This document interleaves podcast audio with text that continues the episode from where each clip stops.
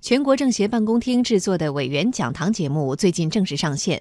第一期节目由全国政协常委、经济委员会副主任杨伟民主讲，主题是解读中央经济工作会议。围绕供给侧结构性改革和中央经济工作会议提出的主要要求，杨伟民对二零一九中国经济的重点任务作出了展望。其中，中央经济工作会议提出促进形成强大的国内市场这一项。杨伟民分析说，这是一个新的提法。根据报道，二零一九年中国有望成为世界第一市场大国。如何促进形成强大的市场？杨伟民提出了五点方向。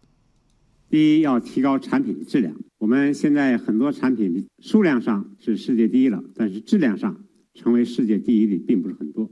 第二呢，要加快服务业的发展，就包括医疗啊、养老啊、教育啊这方面的需求还是很大的。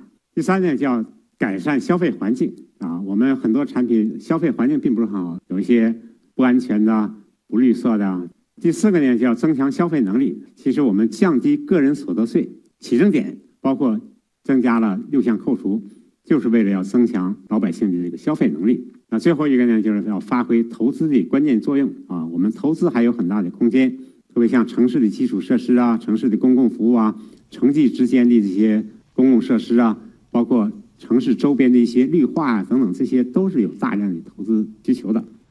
杨伟民认为，尽管二零一八年中国经济压力加大，但是二零一九年中国经济增长有不少积极因素。他列举了八方面的利好因素，包括农业转移人口落户、集体经营性建设用地入市、生态修复产权激励、科研成果产权激励、民营企业信心增强、扩大外资市场准入、新经济成长进步和资本市场的活跃。杨伟民说：“要向改革要动力，要解决实体经济和金融的良性循环等问题。中国经济长期向好的基本面是可以保持和预期的。金融的良性循环问题，他们现在已经不是用良好的循环系统了，要解决房地产和实体经济的循环问题等等。